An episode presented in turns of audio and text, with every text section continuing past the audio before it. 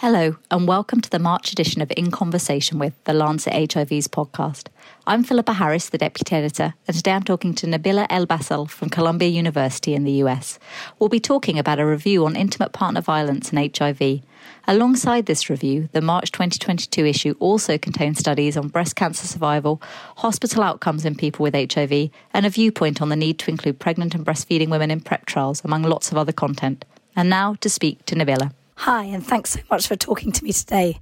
So, your review looks at intimate partner violence and HIV in various key populations of women. So, I wondered if you could start by outlining who these groups are and, and why you chose to focus on them. Sure. Uh, we have focused on our our review on four key populations of women: women who use drugs, female sex workers, transgender women, and adolescent girl and young women between the ages of 15 and 24 years old. In fact, there are three really main reasons that led us to focus on these four key populations of women.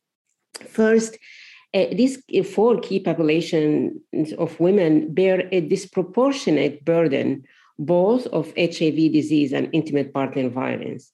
Second, um, my work and other uh, uh, investigators show that women who experience intimate partner violence are at greater risk of HIV uh, acquisition. And also the research showed that intimate partner violence create significant barriers to HIV prevention, HIV testing, HIV treatment, as well as HIV care for these uh, key populations of women. And the third reason is that despite the abundance of evidence on the links between IPV and HIV, HIV behavioral intervention and prevention models for these four key populations of women remain limited. And also, many fail to consider the unique factors uh, that increase uh, this woman's risk of IPV and HIV. I also want to say that uh, women in these four key populations have often been overlooked by scientists who conduct HIV intervention and prevention research, as well as policy research on IPV and HIV. So we're really, I want to end by saying our review is a call to action for increasing attention in research to the link between HIV and IPV. So, you talk about this interplay between the violence and HIV in these women. I wondered if you could expand on that and, and what the impact of, of each other are. Sure. There are a number of biological and behavioral mechanisms uh, that link uh, IPV and HIV. And research showed that, for example, sexual abuse, such as forced sex without use of condoms, with a seropositive uh, partner may cause genital injuries that might directly increase a woman's risk for HIV and other sexually transmitted diseases. The other piece is we know from the literature, that IPV was found to be associated with inconsistent condom use. For example, women uh, who report severe sexual abuse are less likely to use uh, condoms due to fear that if they attempt to uh, use condom or negotiating condom use, uh, they will incite more uh, IPV. And from our research and other studies, we learned that when women who use drug uh, attempt to d- discontinue drug use or enter drug treatment and recovery support programs, or even try to access HIV treatment and care, the intimate partner could retaliate with sexual or physical uh, abuse or try even to limit the woman's access to treatment services or informal support. Another piece I'd like to highlight, for example, for women who use drugs and for sex workers, in fact, is structural factors such as drug criminalization and lack of availability of gender sensitive harm reduction services shape this woman's experiences and increase risk of violence and further ele- ele- increase their, their risk of acquiring HIV. And the final point I want to make that a social norm that tolerate intimate partner violence such as gender inequality, structural racism and sexism, and income inequality increase risk for both IPV and HIV and also reduce women access to HIV care and services. So, in your review, you highlight that some aspects of intimate partner violence for women living with HIV might not be recognised by standard definitions of IPV used in the field. So, one of the examples you give is that, that of a partner preventing access to HIV care. So, what impact does the fact that we can't measure this have? Yeah, this is really a great question. In our paper, we underscored how the standard definitions and measurement of intimate partner violence that guide all types of research and policy may not fully represent the unique IPV experiences of key populations of women. Let me give you a few examples. An important context that we often hear about in our research from women who use drugs that the intimate partner violence, uh, their intimate partner forces uh, her to exchange sex for money or drugs in order to obtain uh, drugs for him. Also, a partner may force the woman to use or inject drugs and share needles or syringes. In addition, we learned from our research that a sex partner may prevent the woman from accessing HIV care, methadone treatment, or other clinical services. Each of these contexts, unfortunately, that has really not much integrated into the assessment and measurement of uh, partner violence. Another context I really would, would like to highlight uh, that hasn't been sufficiently addressed in the measurement of partner abuse. For example, the partner makes his female partner financially dependent on them by maintaining total control over all finance resources or even withholding access to money or forbidding the woman attending school or employment or uh, confiscating earnings. And all these issues really are contacts that lead to sexual violence also which increase hiv and again these issues have not been well integrated into the measurement of uh, ipv Another situation, often women who use drugs told us they depended on their partner to supply drugs, housing, and economic needs. And this situation leads them to uh, use not to use condoms. Again, these contexts need to be really well integrated into uh, the measurement of uh, IPV. So, what do we know about successful interventions to reduce or prevent intimate partner violence in these groups of women? That's another good question. We know that preventing intimate partner violence is crucial to curbing the HIV uh, epidemic.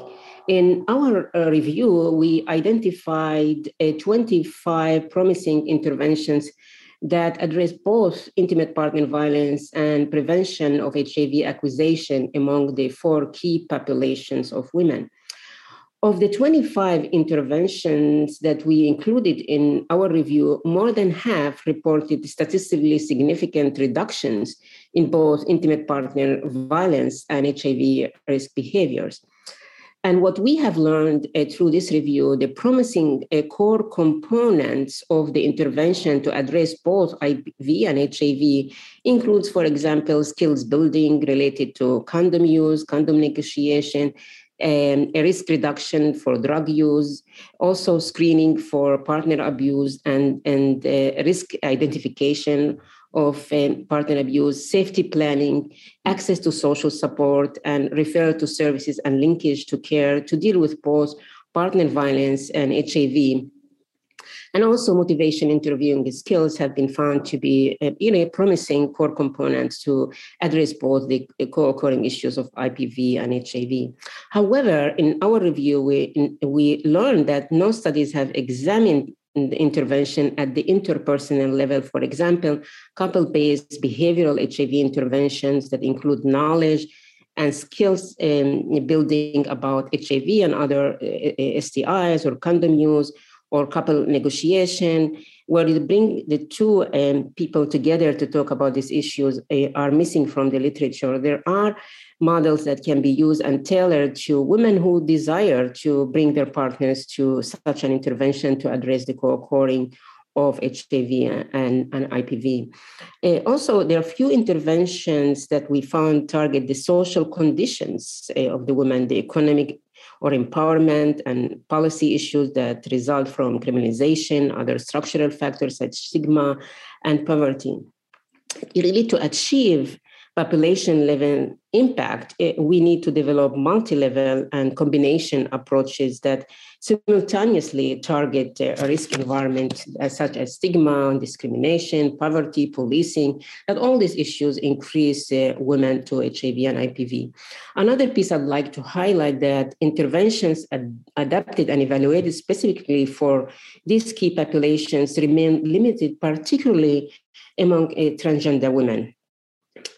And a key limitation is that most a combination of IPV and HIV intervention have not uh, scaled up, even the ones that are really evidence-based uh, practices that can be delivered to the real world. They're not have not been delivered uh, to real world. So why we need to do a lot in terms of dissemination, translations uh, of evidence-based practices uh, that can get into the population. So, final question. As you outlined, there's there's a lot we don't know and, and more we should be doing. But what for you are the really key areas where you'd like to see more research or resourcing? Uh, we, we need uh, more research about the development of uh, intimate partner measures to capture the unique uh, experiences of women and to take into consideration their life context. And fortunately, many countries also do not have a public health surveillance system on IPV among key populations of women. So, from a measurement point of view, we need to invest the science in developing uh, really the measures and, and create public health surveillance systems if we are serious about addressing uh, intimate partner violence and addressing HIV. Uh, so that's an area that we need to focus on. The second area, we need IPV and HIV intervention research that focuses on the macro social structural factors and also to, to use community-based approaches involving the community in designing us. We also need intervention that examine the role of stigma, discrimination, and criminalization of sex work. Uh, and these interventions are needed really if we are serious to addressing uh, the, uh, the, the two epidemics, the overlapping epidemic. Another area uh, that uh, we need to really be serious about is more uh, intervention on HIV and IPV for gender, uh, transgender populations.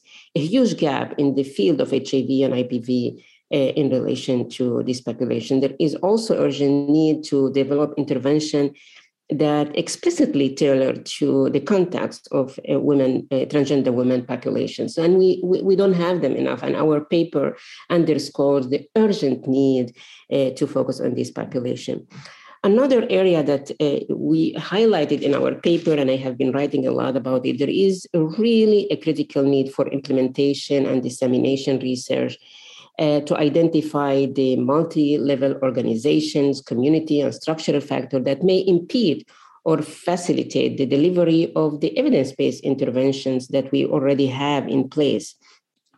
You know, this kind of research is really about uh, making sure that the models we have so far that are limited, but they, we have some other, get into the population. And so dissemination, translation, implementation science is so critical at, at this point.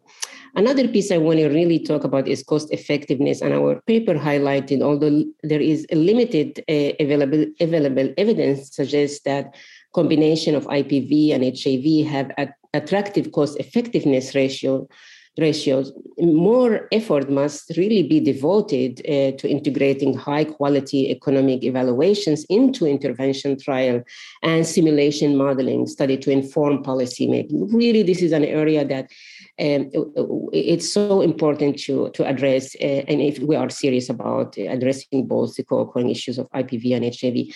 And, and the last point I want to make in terms of region, and our paper highlighted most interventions which are limited but were implemented and evaluated in some countries like sub-Saharan Africa, North America, uh, with a few uh, done in Central and South Asia, but leaving out uh, four continents, which regions like uh, South America and Central America. So our uh, paper really underscore more research in all these regions, but uh, specifically we're saying that we haven't seen much research on IPV and HIV in South America and Central America. So, thank you so much for talking to us today. You know, it's such an important topic, and it's great to hear your thoughts. So, thank you. Thank you very much. So thank you to Nabila. And if you're interested in this topic, then The Lancet recently published an article on the global, regional, and national prevalence estimates of intimate partner violence against women in 2018. So thank you for listening, and we'll be back next month to continue the conversation.